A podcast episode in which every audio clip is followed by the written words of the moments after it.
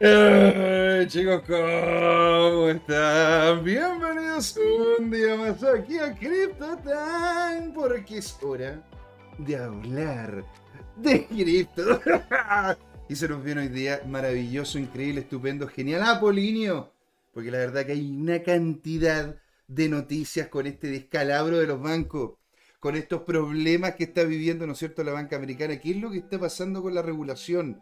Qué es lo que está ocurriendo, ¿no es cierto?, en Estados Unidos, en Inglaterra, sobre este tema cripto. La verdad que es un día muy noticioso, un día muy interesante que se viene con todo. Y le agradecemos a todos los que ya están en el chat, ¿verdad? Goro 2030, me saco el sombrero por usted, señor. Alegría tenerlo por acá. Un abrazo descentralizado digital para ti, ¿no es cierto? Qué buena onda. Y me acaba de comentar de que de hecho estamos teniendo, parece, ¿no es cierto? Como uno, un, avisaje que no tenía idea de Ripley. Bueno, señor, hemos llegado, gracias a todos ustedes, a los 250 seguidores en Twitch. Vamos por encima de los 500 seguidores en YouTube. Vamos por casi, casi los 350 caminos hacia los 400 en lo que es Twitter y muchas otras cosas más. Gracias a todos a ustedes. ¿Quién está también con nosotros? Señor Tomicro, buenas tardes, nos dicen señores. Buenas tardes, señor. Abrazo descentralizado digital. Que Satoshi lo tenga en su sagrado bloque, ¿verdad? También quiere estar con nosotros, don Carlos Cuevas. Hola, hola, abrazo globalizado grande. globalizado. Y dice Don Goro, hoy vamos a hablar del fin de los bancos. Puede ser, puede ser, ¿ah? Es una gran conversación la que vamos a poder tener ahora. Con Carlos Cuevas nos dice que se viene el corralito mundial. I don't know. Know. Pero tengo muy buenas noticias, ¿verdad? Que hay que comentar. Así que maravilloso tenerlos acá todos ustedes. Y les comento la primera parte, noticias. Vamos a hablar sobre el precio del BTC y el ETH. ¿Qué está pasando con la relación entre el BTC y el ETH? Hay un DPEG muy fuerte. De hecho, en relación al precio del BTC y el ETH, está en unos niveles muy complejos. Podríamos estar viendo entonces una caída del ETH en referencia a BTC. BTC se está valorando mucho más por justamente lo que es como una moneda de cambio descentralizada. ¡Wow! Eso y mucho más en la primera patita de CryptoTime. Y también les quería agradecer a todos nuestros nuevos suscriptores, ¿verdad? En lo que es YouTube inicialmente del señor Mario Fuentealba, María José Santos, Jaime Suárez, Alejandro Jiménez y al, y cómo se llama, em, al Alberto Orniz, Orniz, con H, con H y Z al final. Alberto también muchas gracias por estar ahí. Y en Twitch, señores, tenemos acá, ¿verdad?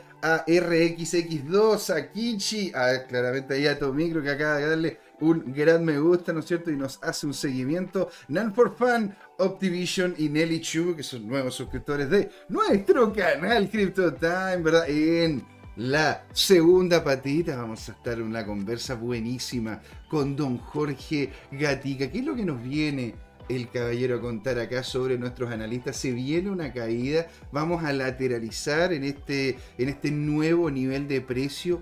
Hay mucho FOMO, y hay mucho food. Así que eso es lo que vamos a conversar en detalle, masticando, ¿verdad? Lo que nos comenta don Jorge, dado que es el que maneja y lleva con detalle, entregando en ese lugar oro líquido, ¿verdad? Que es lo que es arroba tu CryptoTime, nuestro Twitter oficial. Señores, la verdad que se viene buenísimo. Muchas gracias a todos los que ya están en el chat. Coméntenos háblenos ahí, coméntenos también abajito si nos están viendo en diferido. Queremos también tener sus comentarios, saber qué es lo que opinan ustedes sobre lo que estamos comentando, cómo mejorar. Siempre es bueno y les agradecemos el feedback. Si es que se me escucha bien, tenemos ánimo y se viene con todo. ¿eh? Vamos a partir porque esto, señores, comienza. Esto es Crypto Time. Es hora de hablar de criptos. Ahí nos vemos.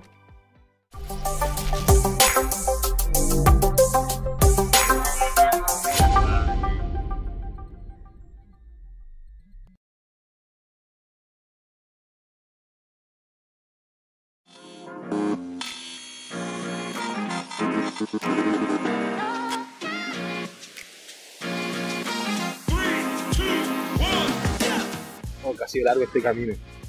Tal como el Bitcoin, las criptomonedas. Lo que me hace pensar, ¿qué va a pasar en adelante? ¿Seguirá una suya más empinada?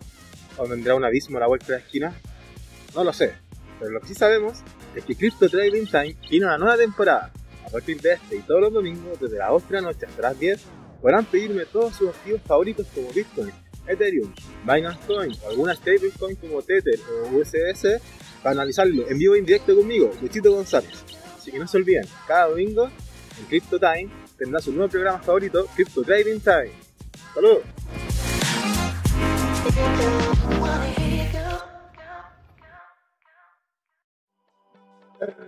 chicos, acá primera patita de lleno de lo que es Crypto Time y se nos viene una conversa buenísima y hoy día, hoy día la promesa se hace patente. Vamos a también en, la parte final de lo que es esta, este, esta primera patita, vamos a hablar de la moneda de la semana. Una moneda también que ustedes nos han comentado en más de alguna ocasión, que es Anker, la relación que tiene con Tencent, la relación que tiene con Microsoft, todo lo que es como empresa y esta cómo podría terminar afectando tanto su precio como facilitando en más de alguna, de alguna manera la entrada de varios a lo que es el mundo blockchain, ¿verdad? Le damos las gracias de nuevo a la gente que nos está comentando en el chat, que siempre ustedes son lo más importante, ustedes son los que queremos, ¿no es cierto?, entregarles el mejor de los servicios, el mejor del contenido. Don Carlos Cuevas Ojeda nos comentaba en su principio, ¿verdad? Bueno, se viene un corralito mundial y más, más arriba nos decía Goro 2030, se viene el fin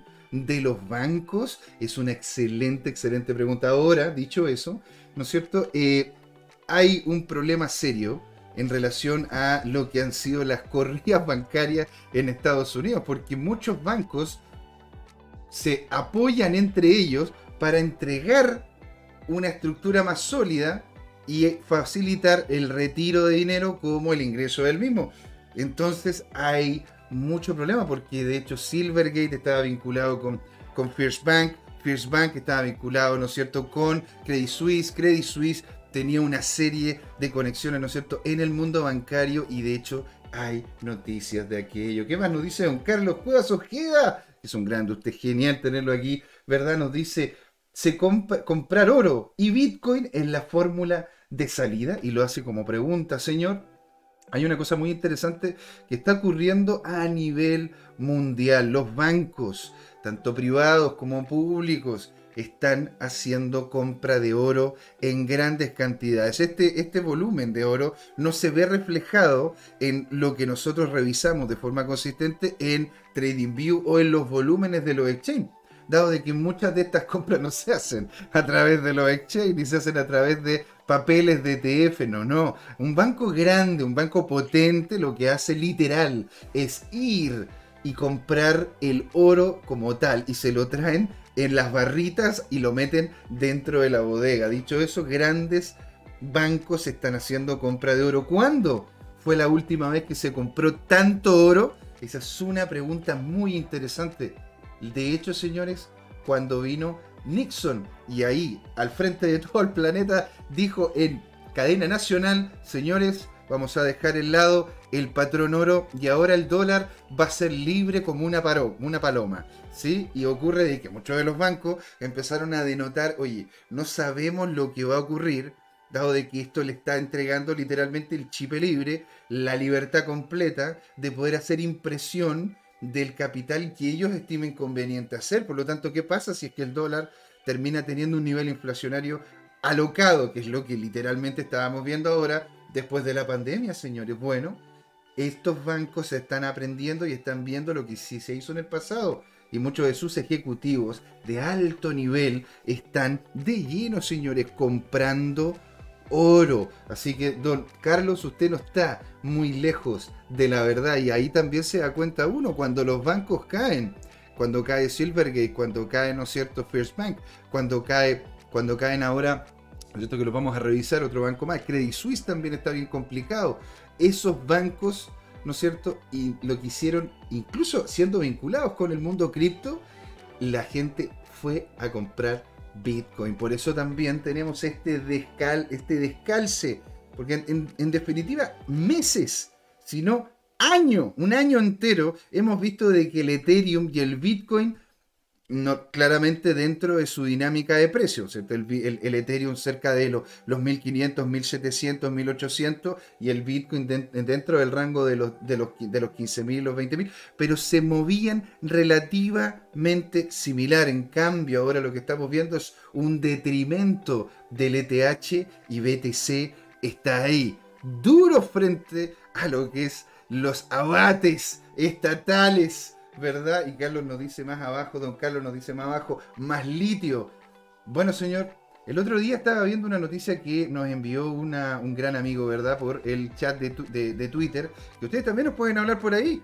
Tenemos todos los canales abiertos para que podamos conversar, ¿verdad? Y nos comentó, ojo con lo que dijo la, la, la jefa de, de, de ámbito militar en Sudamérica de Estados Unidos la que es como, podríamos decir, la top top americana en ámbito militar e inteligencia de lo que es América Latina. Y ella decía, con mucho cuidado, con mucho, con mucho, con mucha palabra políticamente correcta, tengamos cuidado porque de hecho el nivel de inversión chino en Latinoamérica y cómo es que están tomando grandes, proporciones de los recursos naturales de los cuales nosotros también somos, ¿verdad? Eh, también nosotros los utilizamos, cambia completamente la dinámica. Eso es muy, muy interesante. ¿Por qué, ¿Por qué dicen ustedes interesante? Ojo, ¿eh? porque puede ser de que empiecen a venir no solamente inversiones, sino también ¿verdad? Influencia fuerte de Estados Unidos aquí en la zona, si es que se siguen los consejos de esta generala, ¿verdad? Ojo, una de las cosas importantes que ocurrió, ¿verdad? Con el tema del litio, que es lo que comenta don Carlos Cueva Ojea, es que Beach, en el momento de que hubo un gran escándalo vinculado a Ponce Lerú, vinculado, ¿no es cierto?, al pago, también en su momento a, a este, a este hombre, ¿cómo se llama? Al. Este lo tengo en la punta, Marco Enrique Sominami, en lo cual los pago y eso, y todos los, toda la dinámica tradicional vinculada con, la, con la industria, ¿no es cierto?, que se tiene a nivel estatal, y ocurre de que esa, esa de, eso hizo de que las acciones de Sokimich bajasen un montón. ¿Qué fue lo que ocurrió?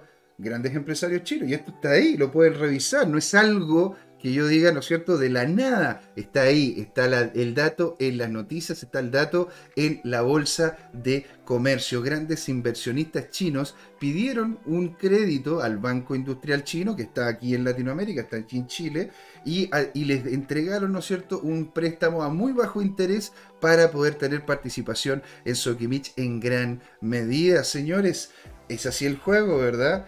Pues hay que ver hacia dónde va el juego y a dónde podemos nosotros sacarle el partido conveniente. Por lo que, don Carlos, usted tiene toda la razón. Es un producto, es un recurso, es un commodity el cual tenemos que tener muy presente y muy en cuenta. ¿Sí? Así que un excelente, excelente aporte el que está comentando usted. Señores, vamos entonces de lleno a ver qué es lo que ocurre, ¿verdad?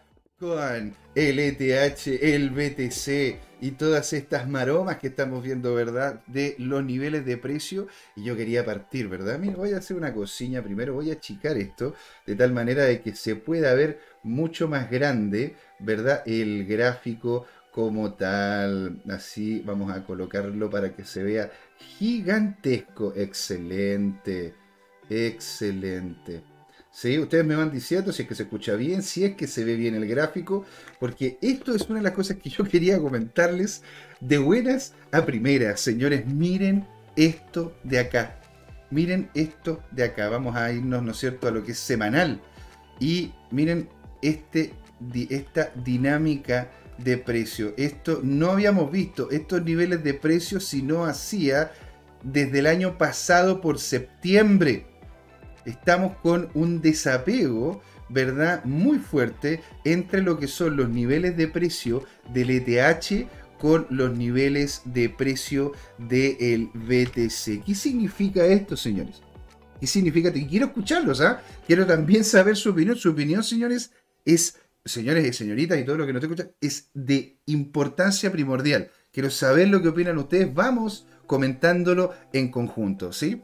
Esto significa de que ha perdido terreno el ETH, el Ethereum, ¿verdad? Al moverse a una estructura más corporativista que lo que ha sido Bitcoin, en donde en sí el ámbito corporativo que ha entrado allí han sido por dos ámbitos. El primero, a través de inversión, que vamos a ver una que otra noticia muy interesante sobre aquello, y la segunda ha sido de que grandes empresas de inversiones han ido en los momentos de, complejidad de precio por debajo de los 15.000 o por debajo de los 16.000, fueron estas empresas a las mineras, a las mismas mineras, y les dijeron, señores, nosotros les compramos lo que es, e, les pagamos en este momento para que sigan produciendo y ustedes nos pagan con ganancias futuras de Bitcoin.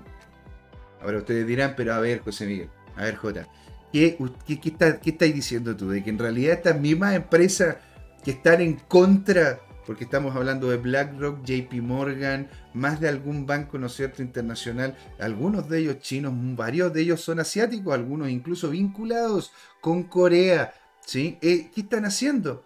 ¿Estás diciendo tú de que los mismos bancos que están en contra están ayudando a estos mineros para que sigan vivos y después ganar Bitcoin? Así es.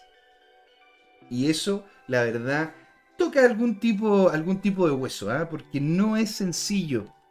No es sencillo tener ese nivel de vuelta de chaqueta. No es sencillo, señores. Y bueno, miren lo que ha pasado, ¿verdad? Con lo que ha sido el Ethereum. Miren, esta, esta última semana, desde el inicio de esta, la cantidad de baja que ha tenido, señores. O sea, estamos en este momento, ¿verdad? Viendo una caída, un desapego del valor del ETH cerca de un 10%, ¿verdad? Don Goro 2030 nos dice, busca ETH BTC. Ahí está. En TradingView y verás que siempre anda por ahí, sin grandes variaciones desde enero cuando el BTC se, se revalorizó un 8% contra el ETH. Exacto. Eso es de hecho lo que estamos viendo aquí, la relación ETH-BTC. Y ojo, ¿eh? Y Don Goro, tiene toda la razón. No es que haya habido una caída tan importante, pero ojo, en su momento, ¿verdad? Llegó a tener un álgido, ¿verdad? 1.14, es decir, se pudo haber comprado, literalmente, ¿verdad? Cerca de 0.15 Bitcoin por un Ethereum y ahora solamente se puede comprar 0,06 Bitcoin por Ethereum. Y esto la verdad que está muy potente. Ahora, potente ¿por qué también? Porque aquí tenemos, ¿no es cierto?, lo que son las medias móviles. Estas medias móviles nos indican el nivel de fuerza que tiene el mercado como tal y lo que ocurre, ¿no es cierto?, es que acá estamos viendo que la media móvil de 100 ya fue rota, se, coqueteó con ella, ¿verdad? En más de alguna ocasión, ojo que lo estamos viendo por semana, vamos a ir viéndolo después por día y nos vamos a ir acercando lentamente a lo que es el, los 45 minutos, que es muy decidor para nosotros, los que hacemos movimientos rapiditos y sexos. Bueno, señores, acá vemos que ha roto y rompió pero con huevo, rompió pero con todo, con cuerpo, este, el nivel que entregaba, ¿no es cierto? ¿Cómo sustento lo que es la media móvil de 100? La media móvil de, la media móvil de 200 va por acá abajo, por lo que en el peor de los casos podríamos estar viendo un ETH que esté en este nivel de precio en relación a lo que es, ¿verdad? El BTC, así que tengan bastante, bastante cuidado si es que de repente hay un desapego, ¿no es cierto?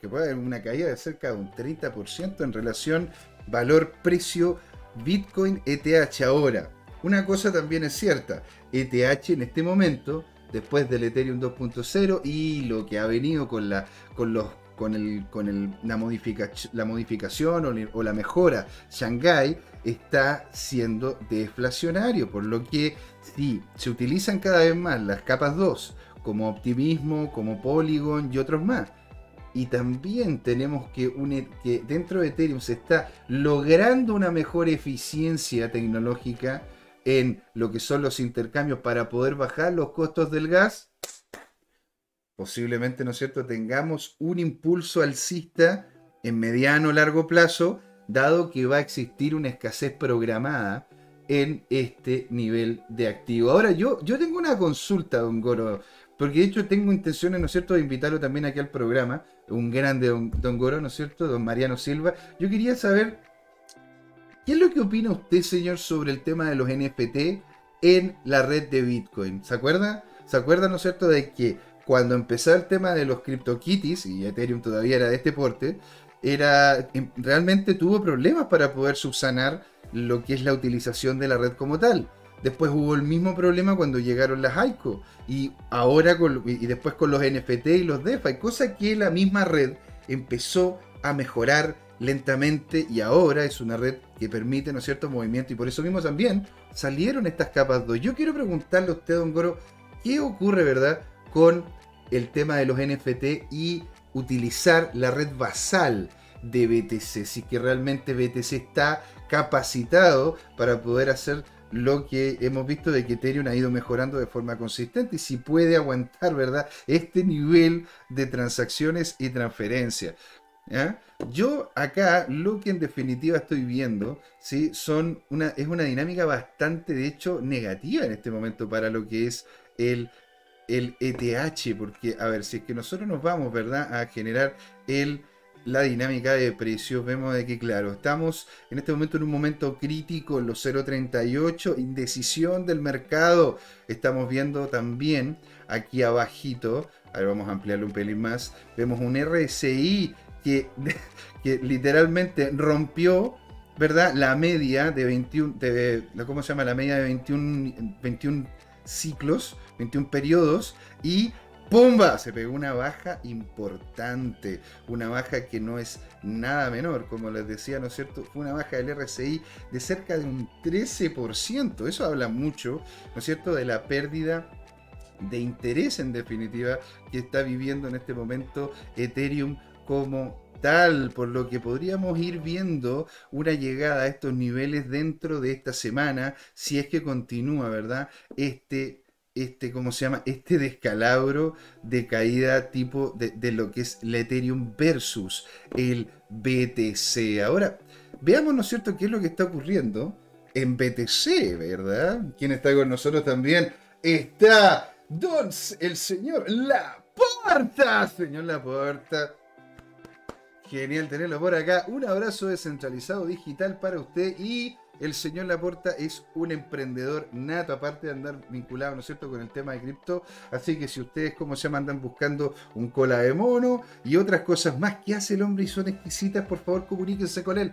Buena onda, esto sin ser ningún tipo de recomendación, solamente conversenlo con él y ahí él les va a entregar, ¿no es cierto?, los productos que tiene a disposición.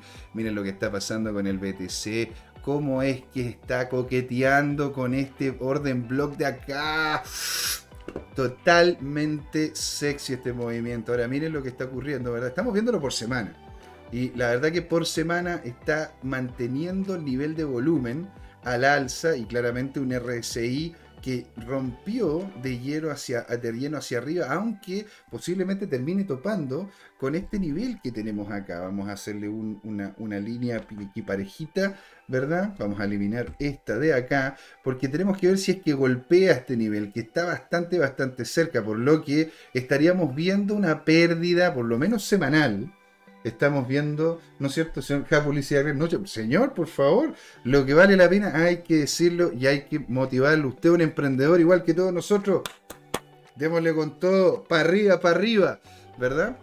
Y entonces estamos viendo, ¿verdad? Si es que esto es una, un, posible techo, porque ya hemos tenido dos techos acá. Si lo llega a romper, ¿verdad? Estaríamos entrando en este orden block. Este orden block desde los 26.000 26.000, ¿verdad? 124, 126, 26.200 y algo, hasta los 30.500, ¿verdad? Que es un orden block bien interesante, dado de que es uno de los escalones que vivió la caída importante que tuvimos por ahí por marzo del 2022. Lo estamos viendo por semana, se lo repito, ¿vale? Para que, ¿no es cierto?, se tenga noción y claridad referente a la dinámica de precio. Don Javier Salinas. Don Javier, un abrazo descentralizado digital para usted, que Satoshi lo tenga en su sagrado bloque. Dice, eso que comentó JM del cola de mono es solo una opinión informada. Exactamente, exactamente. Yo no consumo alcohol,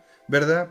pero, el, ¿no es cierto? El señor Laporta me ha comentado cómo es que lo hace, los procesos que tiene, así que en ese sentido no hay, ninguna, ningún tipo de, de, ¿cómo se llama? ¿Cómo poderlo decir? No hay ningún tipo de, de asesoría alimenticia ni asesoría alcohólica, sino que es literalmente una opinión, una opinión informada.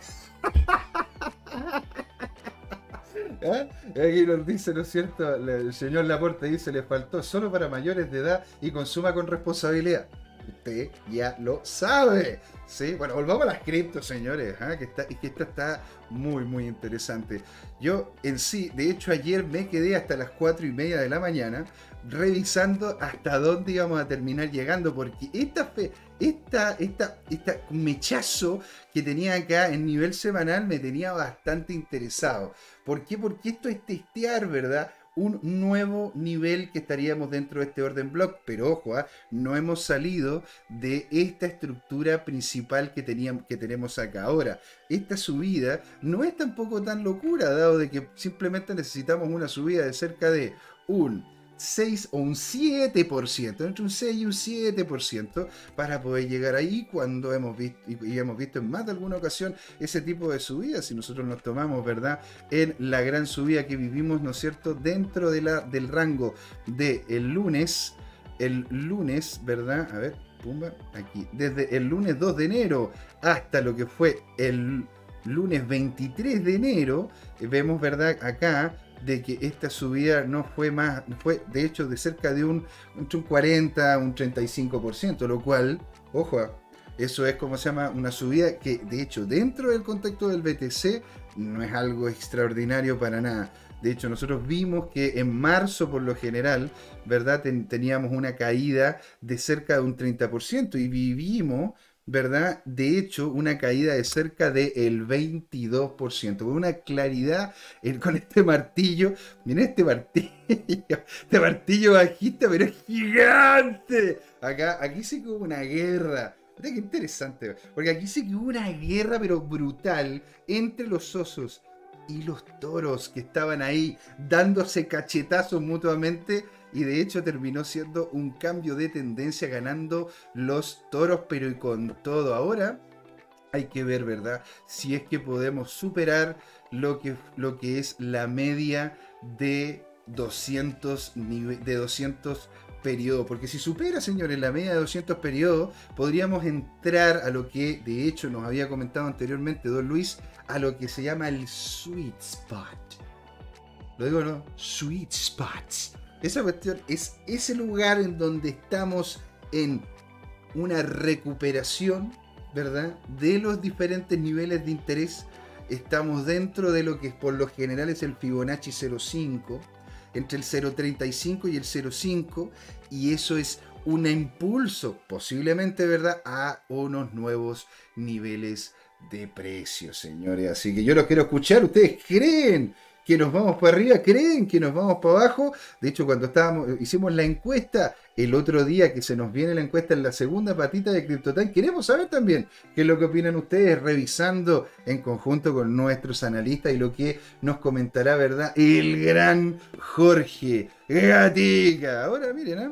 Una de las cosas interesantes que bueno, tenemos también aquí en la dinámica semanal, estos cuadrados. Estos cuadrados son orden block verticales, no muchas Trader ocupan orden block verticales, por lo general son horizontales, como lo que nos comenta, ¿verdad? Aquí en el orden blog de Don Alonso, con el que estuvimos ayer comentando sobre todo temas que tienen que ver más que nada con temas financieros, ¿ah? que vamos a entrar de a poquito a ese, nivel, a, ese tipo de conversación aquí en el canal, ¿sí? Ahora, este, estos orden block verticales nos podrían indicar, ¿no es cierto?, las diferentes potencias de crecimiento en el mediano plazo, por lo que si es que hay una correlación entre el RSI, la volumetría, el, C, el CBT, CBT y otras, otros puntos importantes, ¿verdad? Tendríamos posiblemente un alza cercana a los 56 dentro de lo que es, ¿no es cierto?, el mediano plazo, mediano plazo de aquí a mediano,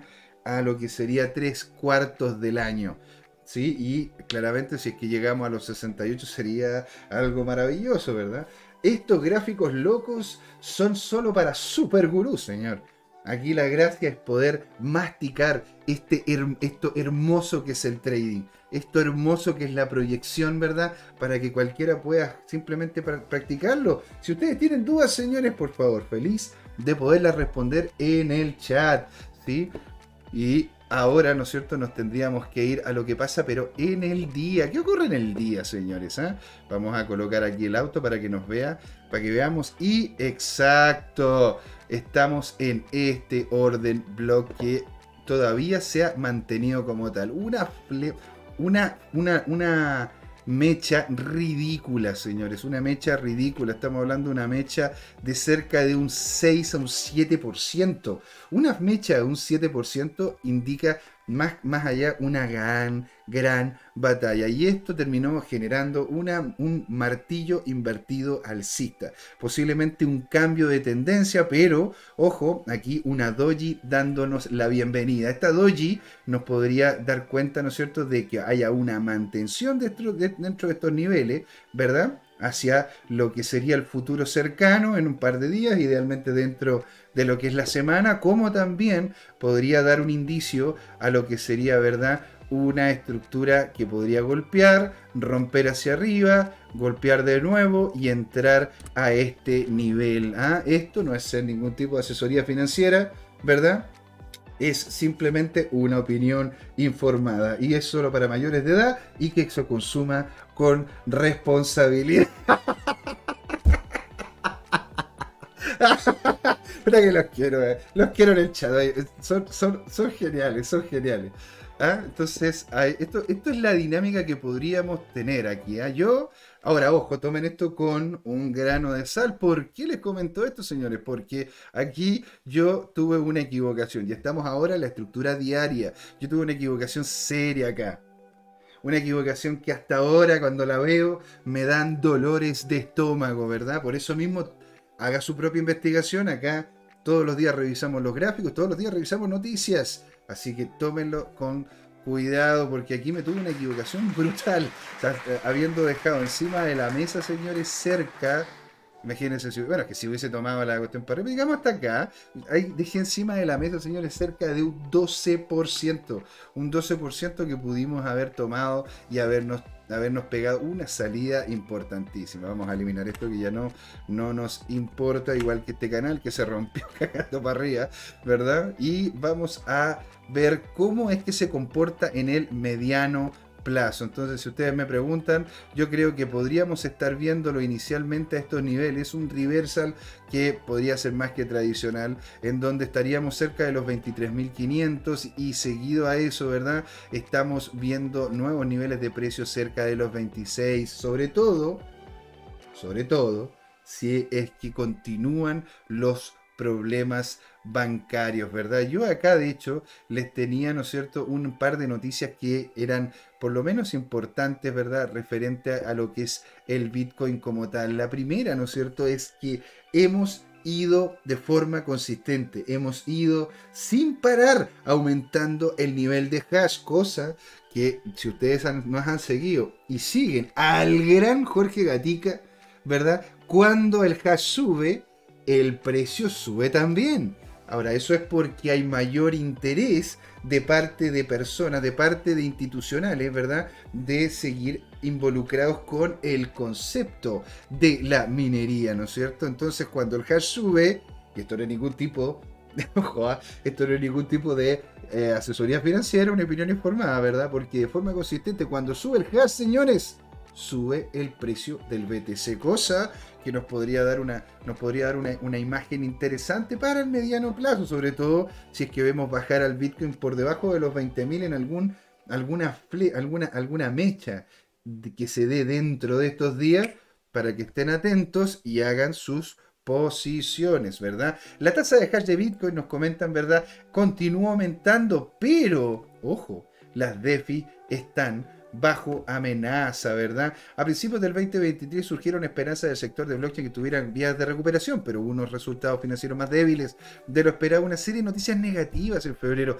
han puesto en duda estas perspectivas. Para aquellos que se toman en serio la comprensión de diversos sectores del criptoespacio, ¿no es cierto? Publican, se publicó un informe mensual que es importante que lo vean, ¿ah? Es importante que lo vean. Por eso, ¿cómo se llama? De hecho, les voy a, les voy a dejar en el chat, ¿verdad? Esto porque es algo que los chicos, la verdad, se lo curraron bien y es importante que lo pegan una revisión, ¿no es cierto?, de cuál es el estado en este momento de lo que son las finanzas descentralizadas. Es un informe, es un informe, es, un informe bastante detallado, ¿verdad? De hecho, yo aquí, ¿cómo se llama? Lo, lo, tenía, lo tenía aparte, pero a ver, es gigante y no, no, no, no, no da como para no da como para poder tenerlo, ¿verdad? No da como poderlo tener aquí en el programa así de forma de forma, de forma local, ¿no? Entonces, ¿puede la industria minera consolidar sus finanzas? Porque eso es lo que comentábamos, ¿verdad? De que había un problema serio,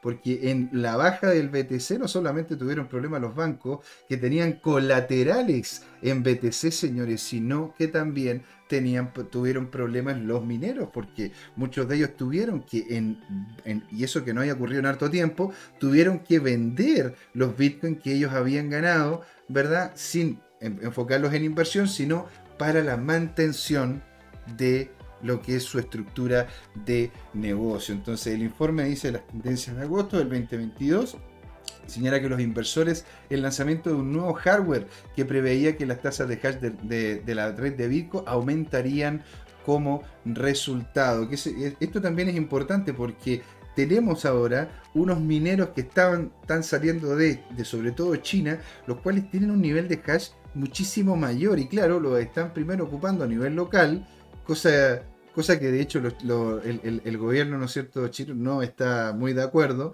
pero de a poco se ha ido aumentando la tasa de hash que viene de esa CIPE. Drogfly está con nosotros, Drogfly. ¿Cómo está, señor? Alegría tenerlo por acá. Un abrazo descentralizado digital para usted. Que Satoshi lo tenga en su sagrado blog. Y Drogfly, coméntanos cómo están las cosas por allá, porque de hecho también Robert me estaba comentando sobre lo que estaba ocurriendo allá en España y el tema de la legislación que se quería invocar allá. Ahora miren esta tasa de hatch, señores. ¿Se alcanza a ver? Vamos a agrandarle un pelín más. Ahí. ¿No es cierto? Miren cómo ha ido en aumento de forma consistente el hatch y queremos llegar de nuevo a esos all time high de hatch.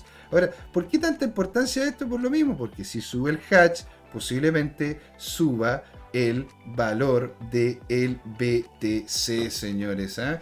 Aquí también hay cosas bien interesantes. En realidad, cómo es que ha ido un aumento consistente en el influjo de capital de parte de institucionales para hacer inversión no solamente en minería, sino en fondos cripto, ¿verdad? Vamos a traducir esta página para que la podamos leer todos juntos y dice que Cathy Wood, ARK, ¿no es cierto?, recauda 16.3 millones de dólares para un nuevo criptofondo privado, señor. Así que, dice, las presentaciones de la SEC muestran una recaudación de fondos para las dos versiones del fondo ARK Crypto Revolution. Y ahí está, ¿no es cierto?, nuestra Katy Wetz. Yo la tenía aquí marcadito, claro. Los documentos se publicaron días después de que ARK agregara cerca de 301.437 acciones más en la bolsa de criptomonedas Coinbase Coin. ¿sí? El ETF de innovación de ARK y 52.525 acciones de su ETF de Internet que de próxima generación ARKW. Una compra valorada, ojo, ¿ah?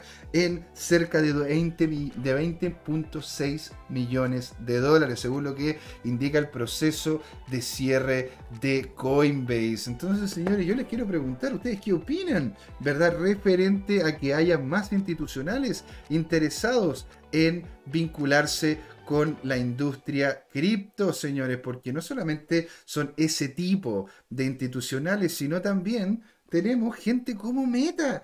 Meta está empezando a meterse en el mundo cripto, ¿verdad? Dejando de lado lo que en su momento decía, ¿verdad? De que no, que esto, esto es el metaverso, metaverso acá, metaverso allá. Bueno, ahora están involucrando con NFTs en Instagram, ¿sí? Y si nosotros nos vamos acá, Meta, va a descontinuar. A ver, vamos aquí. Meta, Meta estaría Meta descontinúa los servicios de NFT, Facebook y el mercado de Binance agrega soporte para el comercio de los NFT en lo que es la red de Polygon, ¿sí? Es eh, Meta desconectando los NFTs de Instagram y Facebook, señores. Para la verdad que cómo es que los tipos van y vienen. ¿Se acuerdan de Libra, no? ¿Se acuerdan de Libra? El proyectito que tenía el tío Mark para poder tener su propia criptomoneda para él solito nomás. Bueno, al parecer, ¿no es cierto? No solamente está pasando. Y ojo, ¿ah? Meta está, está despidiendo a cerca de 10.000 trabajadores y, lo, y está cerrando las opciones de ingreso de unos 5.000 que venían en camino, señores. Y por eso mismo también terminó cayendo el Silicon Valley Bank las acciones de las empresas tecnológicas en momentos como este, en los cuales hay contracción económica, tienden a bajar. Y claro que tienden a bajar porque ya no hay ese dinero fácil, dulce, que recorría las calles, ¿no es cierto? Para poderlo conseguir a un 2, un 1%, un 3%, sino que ahora hay que pagar entre un 2, entre un, entre un 9 y un 12%. Y eso, algunas empresas son demasiado riesgosas para poder colocar el dinero. Don Goro 2030 nos dice, Katy es una vende humo. ¿Qué opinan ustedes? ¿Qué opinan en el chat? ¿Vende humo? O, posiblemente, ¿no es cierto?, que estemos ahí al frente de una mujer que tiene ser. Porque, ojo, también se equivocó con el tema de Tesla, perdió harto dinero ahí. Así que no necesariamente porque ya lo diga va a ocurrir como tal, señores, ¿verdad? Ahora pasemos, ¿no es cierto?, a lo que es el tema de la apertura, aunque para callado, ¿verdad? De esta Crypto Fidelity. No sé si ustedes conocen a Crypto Fidelity o Fidelity Crypto, ¿no es cierto? Porque esta es literalmente una, una opción para minoristas a invertir en Bitcoin sin necesariamente tener ese Bitcoin. ¿Sí? Drogfly nos dice, creo, creo la decisión de Estados Unidos, Suiza, ¿verdad? Vamos a cerrar esto. Estados Unidos, de, de, Estados Unidos, Suiza, y además va a hacer imprimir para salvar a los bancos. De hecho, toda la razón, señor. Drogfly, usted, señor, tiene toda la razón. ¿Por qué? Porque de hecho hay nociones claras, hay datos que indican de que la Fed, de hecho, de hecho, señores, está haciendo impresión fantasma. Uh, fantasma de lo que son una cantidad no menor, no menor de dólares para poder ir a, salvar, ¿no es cierto?, a los bancos. Ahora, mientras unos bancos, como comento acá, ¿no es cierto?, están abriendo y de forma sigilosa están facilitando la entrada de otras personas al mundo cripto, bueno, ¿Qué es lo que está ocurriendo, verdad, con los señores de, eh, de Credit Suisse, verdad? Aquí de hecho lo tenía. Perfecto, vamos a traducirlo antes de mostrarlo. Y aquí nos comenta, ¿verdad? Estamos viendo de que Credit Suisse, que es lo que nos comentaba, ¿no es cierto? Aquí Drogfly, dice, Credit Suisse tiene una caída de casi un 25%. Así que Bitcoin, ojo, está preparando para otro repunte, señores. Ahí hay que, hay que ver, ¿ah? hay que ver lo que ocurre, porque en definitiva también, y eso es cierto, lo que, está, lo que se está esperando es que de hecho el Banco Central Suizo, el gobierno suizo, esté queriendo salvar a Credit Suisse. Estamos viendo, señores, algo parecido en Europa y en otros países con la caída de estos bancos, con lo que vimos en el 2018 en Estados Unidos, yo la verdad que quiero escucharlos en el chat. Yo estoy, estoy la verdad que viendo lo que en, su momento decía más arriba, que posiblemente tengamos una corrida con una corrida bancaria en este momento, qué sé yo, puede ser. Aquí nos dice Don Goro 2030, nos dice, si asumimos que todos van a imprimir más dinero, ¿Dónde se puede uno refugiar que no sea cripto? ¿En el oro? Es una muy buena pregunta, señor. Ahora, veamos el contexto general. Veamos el contexto general. ¿Qué está pasando con los bonos?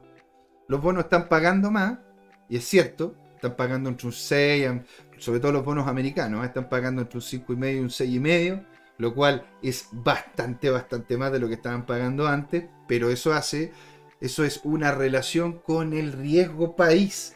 Por lo que si usted tiene un bono más caro o un bono que rente más, es porque el riesgo país aumentó. Y eso lo está viendo el mercado y por eso te pide a ti mayores intereses en relación a la deuda que le estás pidiendo. Es lo mismo que ocurre si es que uno tiene, ¿no es cierto?, problemas económicos, el banco sabe que los tiene porque le piden los papeles y ahí, ¿no es cierto?, encuentra, encuentra uno de que, oye, bueno, el, tradicionalmente nosotros pedimos, qué sé yo, un, un, interés de un, 3%, pero en relación a lo que estamos viendo con tu caso, te vamos a pedir un 5%. ¿Sí? eso podría terminar afectando. Y ocurre de que los bonos están caídos, las acciones están caídas, ¿verdad?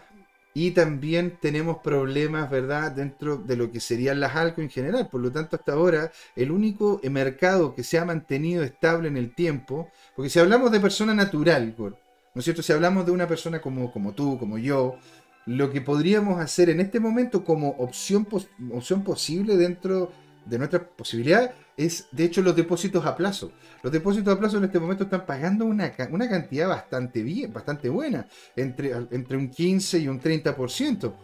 ¿Sí? Y hay algunos fondos, algunos fondos eh, de inversión, ¿verdad? Sobre todo los que son más austeros, los cuales están de hecho pagando bastante, bastante bien, porque esos bonos que ellos compraban inicialmente ahora están pagando mucho más, ¿verdad? Dropfly nos dice, pero la inflación nos va a comer a todos. la inflación viene por nosotros. claro, y el señor en la puerta nos dice, es que si hay algo peor que quiebren los, las constructoras, es que quiebren los bancos. Amén, señor. Porque las constructoras, las constructoras, ojo, ojo que aquí en Chile sobre todo, ¿ah? en otros países puede haber otras, otras nociones y otras cosas, ¿verdad? Pero aquí, por lo menos en Chile, el concepto de la construcción es muy potente, mueven mucho dinero y también absorben una cantidad importante de mano de obra, ¿verdad? Por lo que si llegan a caerse las constructoras, hay problemas, pero sin los bancos, muchos perderían su capital el capital que tienen guardado, si hay corridas bancarias, ¿no es cierto? Que es lo que de hecho está comentando, ¿verdad? Goro 2030, que dice, ya anunció hace 33 minutos el gobierno suizo que si hace falta rescatará a CS. Exactamente. Y más abajo nos dice, los bonos de Argentina pagan 25% en dólares al año. ¿Compramos? No. No lo haga. Usted no lo haga. Porque a ver, una de las cosas importantes que ocurre en Argentina, ¿no es cierto?, es que hemos visto de forma consistente cómo han sido renuentes al pago, ¿verdad? Uno lo que podría hacer, si es que uno quiere hacer una pasada, ¿verdad, Goro? Es hacer compra de ETFs que involucren bonos de alto riesgo. Hay ETFs, ¿verdad? En los cuales uno puede ir y decir, mire, yo quiero ir a los bonos más riesgosos. Y ahí están los bonos de Venezuela, los bonos de Nicaragua, los bonos de Bolivia, los bonos, los bonos de, Guatemala. Todos estos bonos, que en definitiva lo único que, que entregan unos, unos porcentajes gigantescos. Ahora, una cosa es lo que uno llega a ganar por esos ETF en relación a los bonos que tienen vinculación con estos países de alto riesgo y otra es el pago de los seguros, porque ojo, hay que pagar un seguro cada vez que uno recibe cierto nivel de capital, o si es que uno quiere posicionarse ahí, porque qué pasa si es que de repente la Argentina dice, no, no, son bonos, son bonos buitres, nos quieren cortar la sala y no vamos a pagar un, no vamos a pagar un mango. Y ahí, ahí uno se queda, ¿no es cierto?, con los bonos que estaríamos, estaríamos queriendo colocar, ¿verdad? A ver, aquí otra cosa nos dice. Dropfly dice: Binance meterá los fondos de BUSD en BTC. Eso también, señor, podría ser un impulso al alza muy, muy interesante. Muy buen punto, Dropfly. El oro físico, no las acciones en papel, solo sirven para limpiarse el pompis. Y bueno, es, es es como se llama, es muy cierto, porque de hecho lo hemos hablado acá y lo vamos a volver a hablar con don Jorge Gatica en la segunda patita, ¿verdad? A ver, parece que ahí me habló don Jorge. Sí, eh, perfecto, ahí me habló y me dijo que está todo listo y perfecto para la segunda patita. Y, no es cierto, volviendo al tema del oro, sí. Si usted quiere comprar oro, dentro de mi humilde opinión, esto no es ningún tipo de asesoría financiera, ¿verdad? Si usted quiere hacer resguardo o resguardarse con oro, la mejor manera de hacerlo es haciendo la compra física de ese oro. Y en ese sentido, ¿no es cierto? Tiene toda la razón Drogfly. Bueno, 2030 dice, DAP en Chile, 12% anual en pesos. ¿Dónde está el 15 o el 20? Avisa. Bueno, hay, hay páginas, señor. No estoy arreglando aquí los vivos. No. Pero hay, páginas que te dan cuenta de cuáles han sido los fondos que te entregan porcentajes muy interesantes. Y no solamente eso, sino lo que son de renta fija. Hay algunas rentas fijas que no salen, ¿no es cierto?, en la, en la lista tradicional sino que uno tiene que empezar a buscar en detalle, comentándole con amigos y cercanos, ¿no es cierto?, que, tengan vinculación con uno que otro banco. Y de hecho, la que tiene la mejor información al respecto de la Superintendencia de Bancos e Instituciones Financieras. Ahí hay un reporte de las ganancias, ¿no es cierto?, y esas ganancias, cómo es que se están estructurando mes a mes. Y hay algunas, las cuales incluso llegaron por sobre el 20%. Así que es un buen dato. Señor Laporta dice, ayer calculé si hubiese tenido una cuenta de ahorro en UF versus CLP y la UF hay una diferencia del 12%. Somos un oasis del 12% de inflación anual. Exacto, pues, señor. De hecho, yo lo que les recomiendo, y esto es, ojo, ah, sin ser de asesoría financiera, que si usted tiene una deuda en UF, cambie a peso chileno. Y si usted puede tener una cuenta de ahorro en hágalo porque es posible, ¿no es cierto?, de que haya una inflación que nos termine golpeando a nivel latinoamericano mucho más fuerte de lo que golpeó a Estados Unidos. Estados Unidos recibió la primera ola, ¿verdad?, de inflación al igual que Europa, pero ellos tienen la capacidad de poder simplemente imprimir su dinero. Entonces, por eso mismo tuvimos este influjo de capital que salió de parte de lo que es la Fed, ¿no es cierto?, en donde el tío Powell ahí dándole con todo, ¿no es cierto? Eh, ¿Dónde está el, el, el GIF de Powell, el GIF de Powell, el GIF de Powell, of Powell, y le voy a colocar acá, ¿no es cierto? Eh, money. Este, esta cuestión estaba, estaba ahí, ¿no es cierto?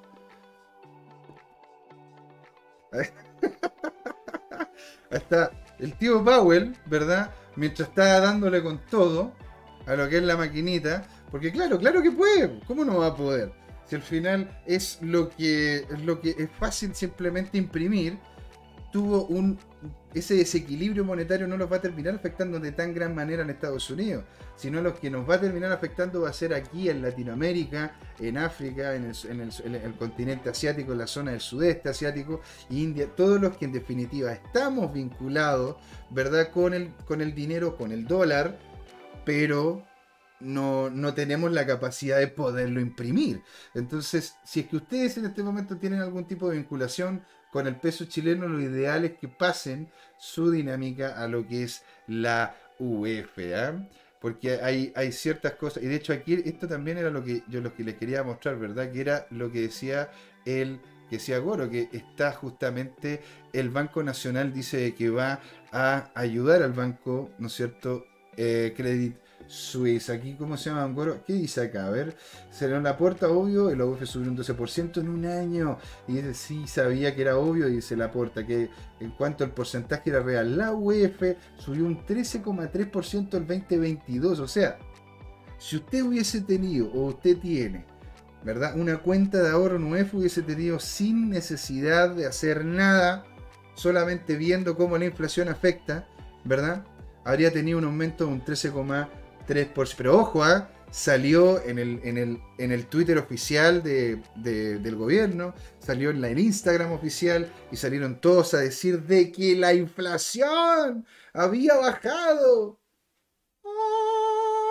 Y había, habíamos logrado una disminución de un 0,1% de la UEF.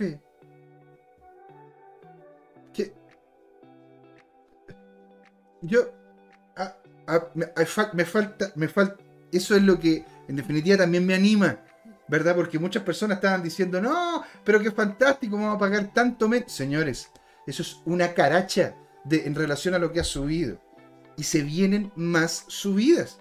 ¿Verdad? Ahora, eh, en contexto nacional, ¿verdad? Estoy hablando aquí en, contexto de Chile, todavía tenemos que ver cómo se realiza una serie de procesos y cómo ellos avanzan para poder ver si es que seguimos, ¿no es cierto?, con inflación a estos niveles o incluso más, ¿no es cierto? Y aquí nos dice, bueno, eh, nos dice acá la señora Puerta, era eso, un 2, un 13, ¿verdad? Ahora, pero usted nos dice, un Goro, es amigo y cercano, tire datos de, tire datos de los DAP del 20%. en la aplicación dice yo la puerta del Banco de Estado está, Estado se puede abrir una cuenta de ahorro 9 no sé si en otro banco la tendrá se cobra solo después del cuarto retiro anual sí señor. Eso fue una movida muy inteligente del banco del banco cómo se llama del Banco Estado porque la verdad que el poder abrir una cuenta en UEF en el resto de los bancos es complejo, tiene su dificultad, ¿verdad? Sobre todo en el banco, yo, yo como se llama, estuve intentando hacer en el Banco de Chile, también tuve dificultades, el Banco Santander pasó lo mismo, porque en definitiva, lo, y ojo, ¿eh? hay muchos que me dicen, no, pero es que bueno, la UEF no está pensada para eso. De hecho, señores, la UEF fue creada para eso. Fue creada para eso.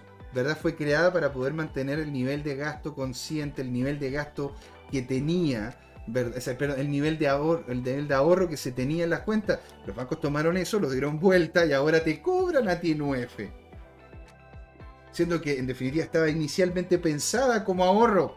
Hagan la revisión. De hecho, me encantaría uno de estos días, ¿verdad? Sobre todo si es que de repente el día lunes que lo converso con Alonso, conversar sobre la historia de la UEF, sobre lo que ocurrió con la UEF, y cómo nos podríamos sacar mucho partido de ese instrumento. ¿verdad? Drogfly nos dice, no, pero primero, ¿cómo se llama? Señor la puerta. Ah, sí, eso ya lo leí. Drogfly nos dice, pero la impresión de dinero es atrasar lo inevitable. Es como una serpiente que se está comiendo la cola y llegará al punto donde se ahogue.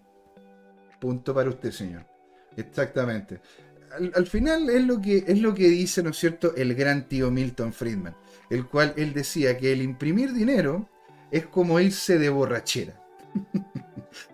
el imprimir dinero es como, como pegarse, ¿no es cierto?, un taco ahí del colemono del señor Laporta. Claro, en un principio, ¿verdad? Viene la euforia, viene la alegría, ¿verdad? Pero claramente los que no toman suficiente agua entre, entre trago y trago, ¿verdad? Terminan teniendo problemas, un problema serio que se llama resaca.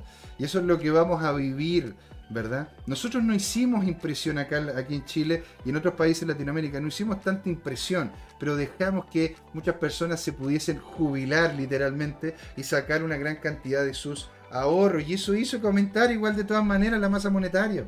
Eso terminó afectando fuertemente, ¿no es cierto?, el quehacer de la industria, porque al, final, al final mucho de eso se terminó yendo no ahorro, sino a consumo. Bueno, es, algo que. Es algo que, que va más vinculado al tema político que económico. Económicamente sencillo, fue horrible. Fue horrible. ¿Sí? el, ¿cómo se llama? Nos dice el señor Laporta el aumento del 13%, pero entre comillas, es que su valor no varía, no varía, no varía en el tiempo. Eh, eh, es más que nada como un, resguardo ante la inflación, ¿verdad? ¿Y qué nos dice más abajo? ¿Qué, se, ¿Qué más esperas del circo que tenemos hoy en día? Con un menos 0,1% versus un 13%, porque el circo es pan, o sea, porque pan y circo para el pueblo. Y un goro dice, pueden contratar a fondos comunes sin costo de entrada y salida en el Scotia Bank. Mira, yo no, yo no, yo la verdad que no me he entrado cómo se llama la dinámica con el Scotia. Deuda a corto plazo en UF que rindió un 11,6% en el año. Es como una cuenta corriente en UF. Don Goro, yo no tenía la más remota idea de que eso existía. Usted, señor, es un grande. Qué genial, ¿verdad? Poder tener esta conversación con ustedes. Y por último, porque ya nos vamos a ir al intermedio, se nos viene con todo Don Jorge. Y esto es lo que les quiero dejar a ustedes. Y quiero que me quiero que opinen referente a eso. ¿ah? El tío Gary, ustedes conocen al tío Gary, ¿verdad? Ah, el, el tío Gary Gary Gensler, sugiere que los tokens de prueba de participación, y esto quiero escucharlo a ustedes, a ver qué me dicen, ¿verdad? Referente a esto. Ustedes dicen que los tokens de participación, los proof of stake, ya sea Ethereum y casi el resto, que no serían, por poner un ejemplo, creo, estaría Bitcoin y un par más, ¿no es cierto? Gridcoin también es otro. Hay algunos que siguen con la dinámica del Proof of Work, pero todos los que son Proof of Stake, señores, estarían, ¿no es cierto?, siendo literalmente valores. Entonces, ¿qué significaría esto? Nos vamos a pegar aquí la leída. Lo que sea que estén promoviendo, el público inversionista está invirtiendo anticipando un retorno, dice él. Y esta anticipación es algo que los tokens, ya sean tokens de prueba de participación, donde también buscan obtener retorno, esos tokens de prueba de participación obtienen entre un 2 y un 4% hasta un 18% de rendimiento, dijo Hetler. Lo que sea que estén promoviendo o poniendo en el protocolo y cerrando sus tokens en el protocolo, un protocolo que a menudo es desarrollado por pequeños grupos de empresarios y desarrolladores que solo sugeriría que cada uno de estos operadores de tokens busquen y cumplan lo mismo que sus intermediarios, señores. Yo quiero preguntarles a ustedes, y los quiero dejar con esa duda, que también te la quiero comentar, ¿no es cierto?, a don Jorge en la segunda patita. ¿Son todos los proof of stake un security? ¿Un security? ¿Ah? Don Carlos Juega Ojea nos dice más abajo, Don J, se me puede, se me, me, me quedé con una duda al comprar oro físico en Chile. ¿No será un cacho después para hacerlo líquido? Es una muy buena pregunta, don Carlos. Y de hecho, mi experiencia indica que no. El mercado de la compra y venta de oro en Chile está muy vivo, muy vivo. Y de hecho hay instituciones que fácilmente le pueden hacer, hacer incluso préstamos en contra del oro que usted tiene para después irlo a buscar nuevamente. Entre ellos, ¿no es cierto?, la caja de préstamo prendario, que es la tía rica. Usted puede perfectamente, ¿no es cierto? Si no quiere vender, hacer una posición, ¿verdad? Eh, del, oro que tenga usted para pedir un crédito que después si lo paga, y ojo que los porcentajes, sobre todo si es bloques de oro, ¿sí? Bloques de oro, no es tanto como incluso podría ser pedir, sobre todo si es que las tasas de interés empiezan a subir, a subir, a subir, que van a seguir subiendo porque tenemos una inflación galopante, ¿verdad? Esas tasas en relación a lo que es el mercado es mucho más, mucho más plausible. ¿sí? No es difícil hacerlo líquido al oro. Es cuestión. Ah, pero. Este, estas son las mejores. A mí me encanta el chat. Chat, usted. Se, Don Goro se ganó. Se ganó, ¿no es cierto? Mi admiración. No es difícil hacerlo líquido. Es cuestión de calentarlo a 1064 grados. Y se divertirá. Tan, tan, tan.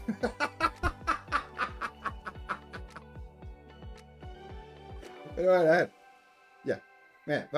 vamos a irnos, ¿no es cierto?, al pequeño intermedio. Vamos a invitar de lleno, ¿verdad?, a don Jorge Gatica que sea parte de esto. Vamos a hablar del FOMO del food.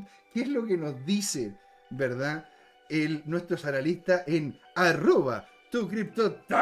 Así que no se vayan de ahí, quédense con nosotros, ¿eh? Porque estos señores, esto es Crypto Time. Es hora de hablar de Crypto. la tía, la tía, la pasa Bueno, ahí es, es, una de las opciones. Así que no se vayan, ¿eh? Vamos a seguir conversándolo acá en Crypto Time. Lo queremos mucho. Se viene la segunda parte.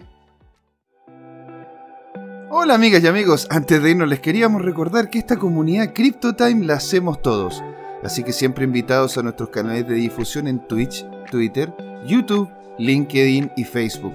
Búsquennos como CryptoTime, con I latina, así, latinos como nosotros.